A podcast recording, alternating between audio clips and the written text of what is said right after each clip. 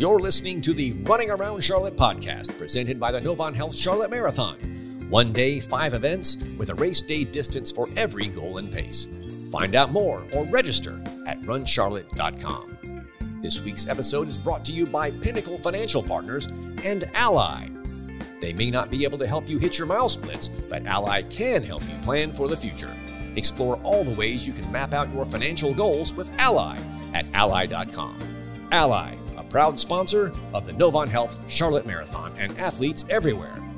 Now, here are your hosts for the Running Around Charlotte podcast, Tim Rhodes and DC Lucchese. Today on the Running Around Charlotte podcast, we are going to talk with Chris McDougall. You may recognize the name as the author of the Born to Run book, which took the world by storm, the running community by storm, sure. several years ago. Uh, he's got another book out uh, that's that's going to be releasing soon. We wanted to catch up with Chris and see what he was up to and and hear about the new book. Chris, how are you doing today? I am really happy. I'm having a very happy day. I've been up for seven minutes, but already it's been a good seven. well, there you go. And for those of you who wonder what that means, Chris lives in Hawaii, and we're taping this midday, and he is just getting up and having a cup of coffee. So. Um, it's a good thing you can't see the picture of him because he's in his boxers. so am I. So we're even. Yeah. So, so we're even. Chris, so you just hang out and write books, huh? Uh, these days, kind of, yeah, yeah. I'm off the magazine circuit, and it's kind of all books all the time. I love it, man. I love it. Well, now, so let's get right to it. For, for those of the, for the unchurched, or for the two people who are not familiar with Born to Run, give us the quickie on that, and then tell us how that led to Born to Run to now I'm focused on those two people. Like, who are these two people? I really want to meet them now. I'll send you their emails later. please, Never heard please, of the guy. Please do. Wouldn't that be a cool thing to do? Just to get a phone call out of them or text out of them. Hey, how you doing? It's Chris McDougall. Sorry to interrupt. I heard you haven't read my book. Could you give me a call? Uh, we need to address exactly. We need to fix this real quick. so um, no, it's, uh, it's, it's, an, it's an interesting question. It, it's a book that often should not have uh, should not have happened several times. You know, I was uh, mm-hmm. in Mexico on an assignment for the New York Times Magazine about, believe it or not, a Mexican pop singer who was involved in some like secret brainwashing sex cult. And you know, you would think that that would absorb all of my attention. Yeah. But as I'm down there researching this story, I kept seeing these pictures of people in dresses and sandals, like on the on the license plates in Chihuahua. You'll see a picture of like a Tarahumara runner if you go into like a, a restaurant for breakfast, they'll have like a big calendar on the wall and there'll be a Tarahumara runner. And I'd never heard of them. So I said, well, who are these guys in the dresses? Oh, you know, they're, they're the Tarahumara. They're the best runners in the world. And uh, I looked in a magazine in the hotel and there was uh, an article about the Leadville Trail 100. These guys had won a 100 mile race. Guy was 56 years old. And I'm like, man, this cannot be true. So I kind of diverted from the article I was writing to research mm-hmm who the Tarahumara were and how they could have these astonishing running capabilities. That was good enough. That was good enough for magazine story. But then I meet a guy named Micah True who goes by the name Caballo Blanco, the, the white horse, and he's living down there. And he wants to do a race, and he's trying to get Scott Jurek. And this whole thing just snowballed in a weird way. I, I compared it to a, like a boulder bouncing downhill. Like there's no plan. It's making progress, but there's no plan. But it, it keeps moving forward. we'll just see where this boulder lands and take it from there. Possibly go wrong. yeah, and that, and that led to that race, and I ended up showing up at that race with no intention of writing the book because every step of the way I thought, well, you know, I can never run 50 miles, or there's never going to be a race, or no one's going to show up for the race. And then after the race happened, like, holy crap! Like, it all happened. You know, I trained for it, yeah. I ran it. The race was cool. Let's see if we can uh, turn this into a book. And you did, and and and and you and I discussed this when you were in Charlotte a month or so ago. You know, I was on that whole you know weird minimalist barefoot thingy before you know it became something normal, and you like like Dean's book, you introduced that quote unquote to the masses, and people were like, "Dang, maybe there's something to that." Did you expect that kind of response to it? No, absolutely did not. Um, what I was hoping for was something similar to Dean's book. I think Dean's book was groundbreaking because oh, ultra marathon man. Yeah. Because it is, I believe, the first running book that made running seem kind of fun. Like Dean's, you know, he's suffering a lot in that book, but he's also having a good time. I mean, I think the genius of his approach to writing that book was it starts off with him. The, the most famous image of all is him in the middle of a run on his cell phone ordering a pizza. Yeah. Telling the guy, yeah, I'll meet, meet me in the corner of like Fremont and 14th Street in about 20 minutes. And then the guy meets him across and he takes a pizza and he rolls it up into a tube and then like a burrito. And then he is eating while he runs. And uh, that was so cool and Absolutely. weird. It made, it made running seem like an adventure. And that's what I was hoping for with Born to Run. I did not expect it to turn into a, um, a barefoot running Bible. But it, but it did, and it has precipitated, uh, a, a, you know, well, for lack of a, a continued movement, right? It, and it's not even fringe anymore, and it is also born a second book. Well, I think what happened with the minimalism is, you know, at the, at the time, like you said, back in 2004, 2005, when I was researching this and running and uh, running the race, barefoot running was like unheard of, except for a little niche, you know, of, of kind of diehards. But the thing about it was, I think a lot of people were very close to making that connection for themselves. You know, we'd had about 20 years of running shoe innovation and none of it working. And the shoes Mhm. every six months getting weirder and bigger and cushionier. And you kept hearing this thing like, this is it. Like, Yeah. this is the greatest innovation in running shoes. And then six months later, the greatest innovation is gone. Like, it's never heard of again. I think a lot of people were figuring out, wait a minute, something's not right about this. And so that was my good fortune was the wave was building. I happened to be paddling out on my board at the moment, you know? Uh, but, but Yeah. you're right about one thing, though, was that in that book, there was one thing I was absolutely not going to do. And my editor actually pushed me at the time. He's like, you should lay out a training plan. I'm like, whoa, whoa, whoa. I just did my first race. You know, I am not a runner by any stretch. I felt like I'm the guy in the back of the plane where he said, the pilot had a heart attack. Can anybody land the plane? Like, all right, look, I can land the plane. I don't know how to fly. Yeah. but a I'll get this thing on the ground.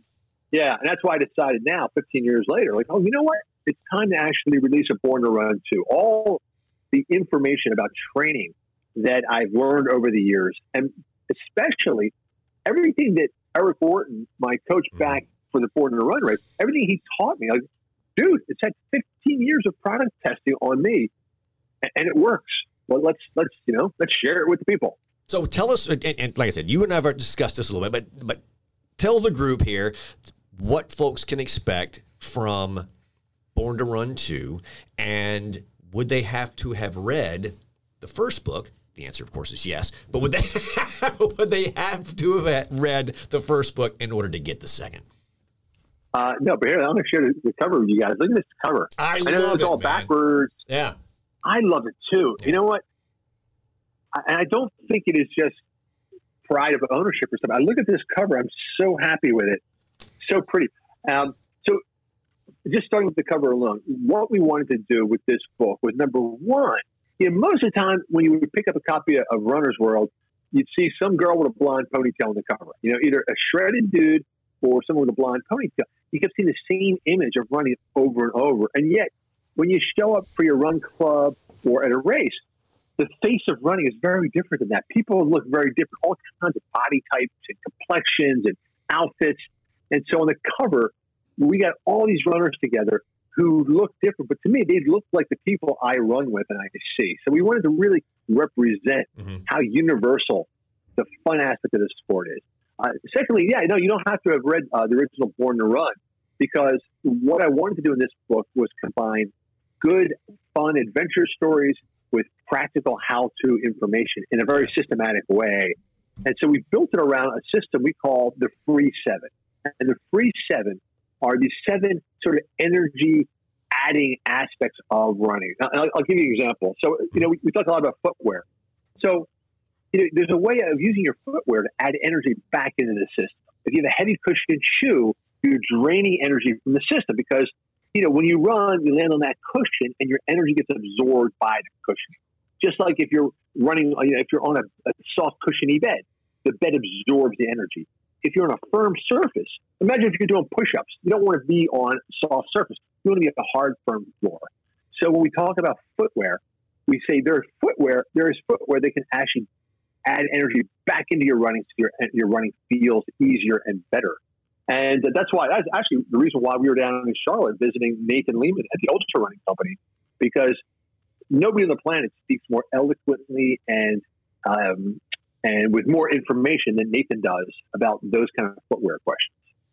Well, you guys did a great job, and, and uh, you and Eric talking about and kind of as a visual learner, uh, you know, going through some of the motions of some of the things you can do with self, right, to guide one's own body into better form and more comfortable, injury free, you know, easy running, right? I mean, that's that's the goal of the whole thing, right?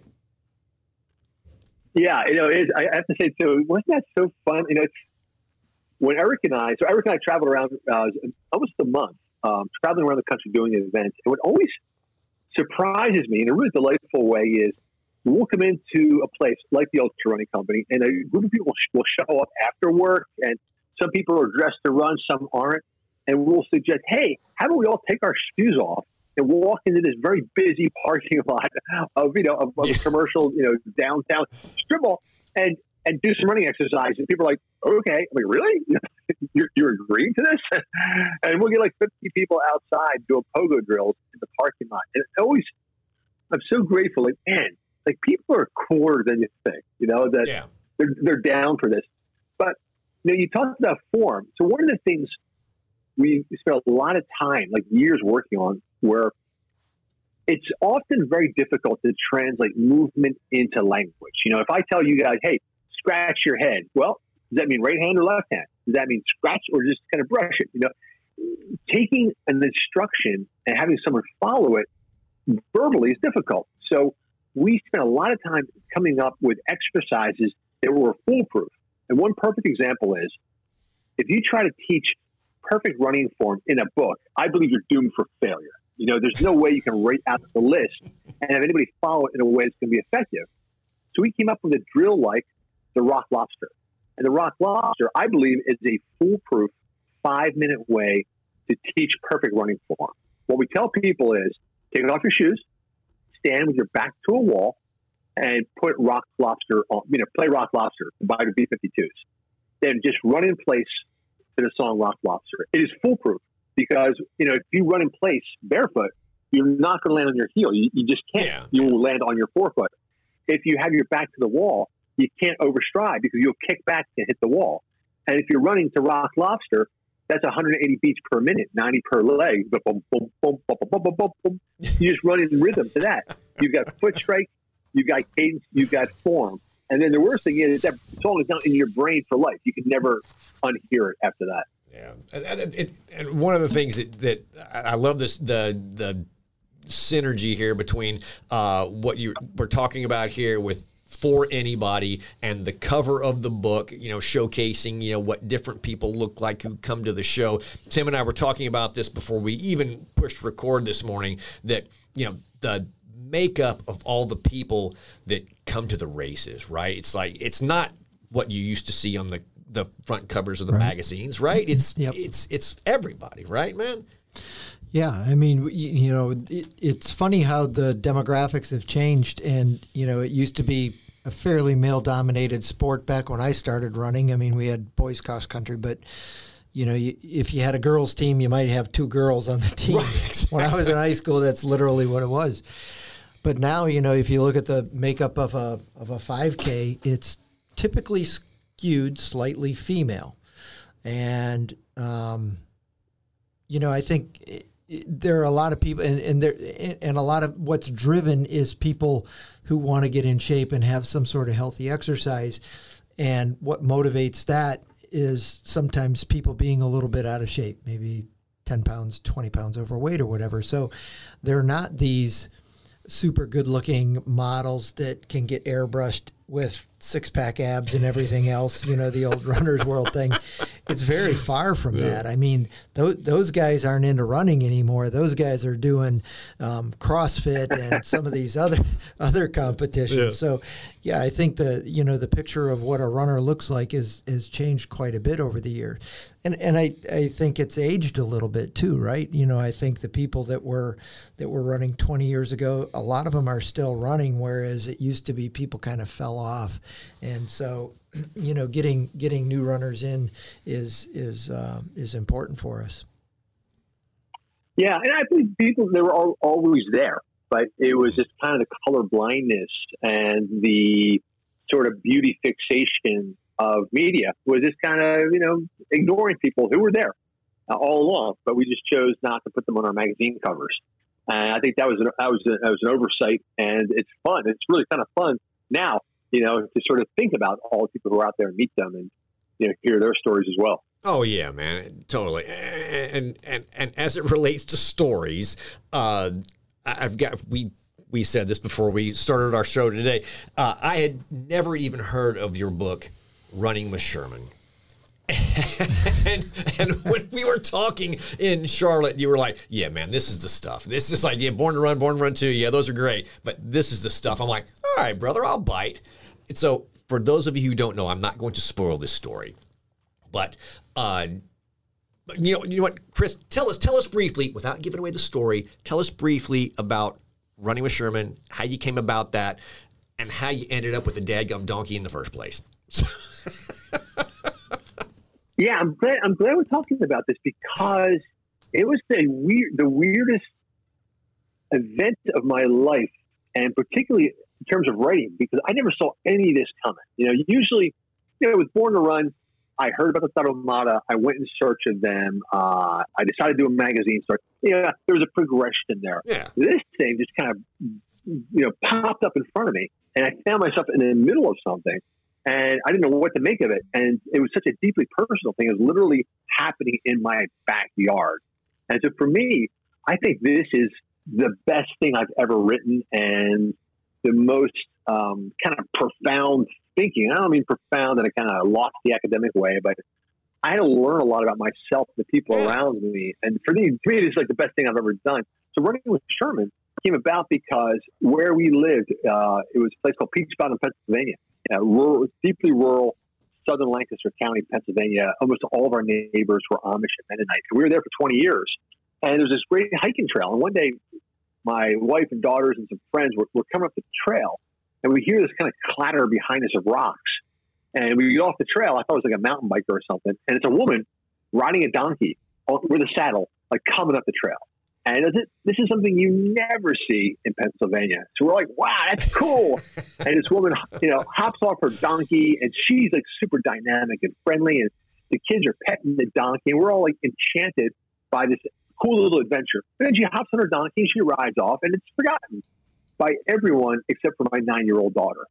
And uh, I didn't realize at the time, but this is like living in her brain. It's like fantasy, like, wow, you know, I could do this someday. Because for mm-hmm. a kid, a donkey is like a kid sized horse.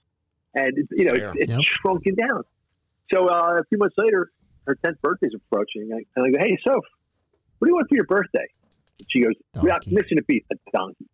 Like, all right, okay. Well, what's what's Plan B, girlfriend? Because you know, a donkey, a donkey ain't in the cards. No, no, I really want a donkey. That'd be fun. I could ride it to school. And as she's talking, half of my brain's like, "You're nuts." My, the other half of my brain is like, "Yeah, I could see this." You know, because well, it is Lancaster, PA. So. Why not? right. Her, her school, her school was two miles from our back door, and there was nothing. There was no like stop signs or uh, traffic lights yeah. between our house and her school. She could literally ride through fields and arrive at her school. I'm like, you know what? She could kind of do that. She could ride the donkey to school, tie it up. I would run up there, pick it up, bring it home. And this is all running through my brain. Uh, but I started to ask around our neighbors, hey, anybody knows somebody who's got a donkey for sale? And one of our neighbors said, well, not for sale, but we have someone in our church. This is a Mennonite community. We have someone in our church who's got a problem and he's got a donkey, and we got to get this thing away from him. Uh, this guy was a hoarder and he had a donkey locked in a stall and had been there for years. And they were desperate to remove this donkey from the stall. And so uh, I thought, oh, here we go. Not only is it a donkey, but it's free. So, uh, but we picked him up and then discovered that uh, our free donkey, you get what you pay for. This Oh, is yeah. a very, very sick, very ailing animal, possibly on the verge of death, uh, potentially being the worst birthday present for a 10 year old in history. Uh, a dead, a dead donkey. Dead donkey. Um, Exactly. but you know, so here's here's where here's where the story kind of you know basically takes on its momentum. Uh, that same woman who was riding a donkey in the woods, I was able to track her down because I didn't know anybody who knew anything about donkeys. And I said, "Hey, can you help us with this animal?" And she kind of zoomed to the rescue to try to do a nursing program and keep it alive. And then she got very like fiery with me in my face, and she said, "Listen, if this donkey survives, you can't just like stick a ribbon on his tail, put him out in the yard like like Eeyore. This donkey needs a job. Like it Yep. needs something to do. It's got to be. It's got to move. You got to find him a job. Like I'm, I'm not like a prospector. What the hell am I going to do with a donkey? Not a job. but I knew about I, I knew about burro racing in Colorado. You know where hmm. people run alongside their donkeys. That's when the wheels started to turn. I thought, all right, you know what? Maybe I'll just make this donkey my running partner, and then take it to Colorado and, and compete in an ultra marathon in, in Colorado. And that that that that, that Oh, stupid man. idea became the, the, the, the basis for running with Sherman. Well, and and and it is for those who are waiting for the the arrival of Born to Run 2. I highly recommend that you pick this book up. It is fantastic. And Chris, as I said, right when I got the thing, a parallel thing was happening in our lives where we ended up with the puppy and a German Shepherd puppy that has, you know, the same kind of, it's like, good Lord. And the piece that I was reading at the time was early in the book when you talk about, you know, the, the lost connection between people and animals and what not the so much that we are teaching the animals, but what the animals can teach us. And I'm like, I am literally not as large and as stinky, but I'm literally living the same thing with this dadgum dog, and I've got to be open to what this clown is trying to teach me and how I can guide him as well. And it's it's like, oh man, the just the delightful uh, coincidence of that made the book even more uh, entertaining and uh, eye opening for me. You know what's cool about that is that so I- spent you know two years or so in this project with Sherman, Yeah. and uh, I had an opportunity to go to California and spend some time with Cesar Millan, the uh, Mhm. Yeah, the, yeah. the, uh, the dog whisperer. I, I sort of was able to, to meet lots of different people who train dogs, animals, various kinds of animals. I know I met a woman in Michigan who, who uh, trains uh, zebras. She has she raises zebras, breeds them, trains them as companions. I met a lot of different people raising a lot of different animals, and I felt like I think I kind of learned stuff that could be universal, but I'm not sure. Yeah. And I was actually down in Charlotte. I forget why I was there, but I went for a run at the Whitewater Rafting um, Center Yeah. with Nathan and a, and a group and a crew from the Ultra Running Company. And Nathan and I were out in the trail by ourselves. All the fast guys kind of took off. It was just me and Nathan hanging out on the run together, and we're chatting. And we're about two miles from the parking lot, and we come across this woman who's in the woods, and she's kind of wrestling with a leash, and her, her dog ain't having it. And The dogs are kind of running circles around her. And I, I see her her problem, and I think, well, this is maybe this is my moment to like put my donkey training Oh to the test. so, so I, I approached her and I said, I, I, by the way, I hope she's listening. Um, I approached her and said, "Excuse me, I, I don't want to interrupt. Looks like you're having trouble running with your dog. Do you mind if we, we try something?" She's like, "Whatever, dude. Just like help me out." so I said, "Here- "Here's here's what we're gonna do. Nathan, you're gonna get in front. Uh, and I don't know the woman's name. We'll, we'll say her name is uh, Mary. Mary, you're gonna get close to the left shoulder of this dog, and I'm gonna get behind it, and then you're gonna run forward with purpose. You know, you're in charge. Let's go." And we ran as a pack, and that dog instantly clicked in, and we just like Love it. beelined it back to the parking lot like it was on rails. Yep. And I'm like, holy crap, like the donkey stuff really works. If you you partner with the animal, the animal will get what the job is.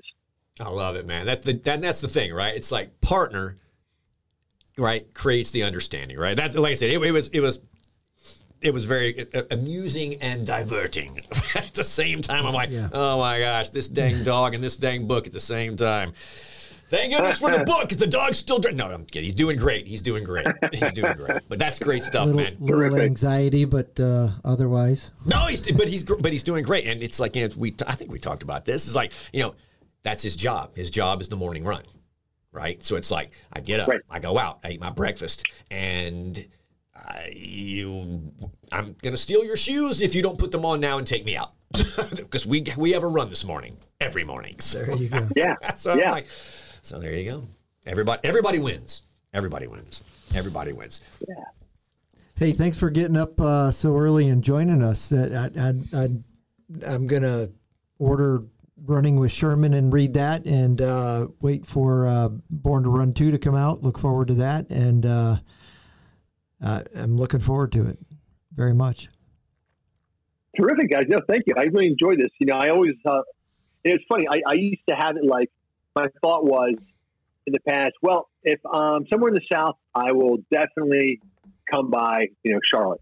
Now it's like, if I go on tour, I will always go on Charlotte. I've never missed coming through Charlotte ever There you now on any kind of book tour event, just because it's so cool down there and so fun. So thank you guys. It's good to, it's good to reconnect and, and chat and talk all stuff running and Sherman and the rest of it. Good stuff, brother. Good Thank stuff. you, Chris. All right, and we'll look forward to December for the release of Born to Run 2, right? That's right. Thanks so much, guys. Thanks, Chris. Thanks, brother.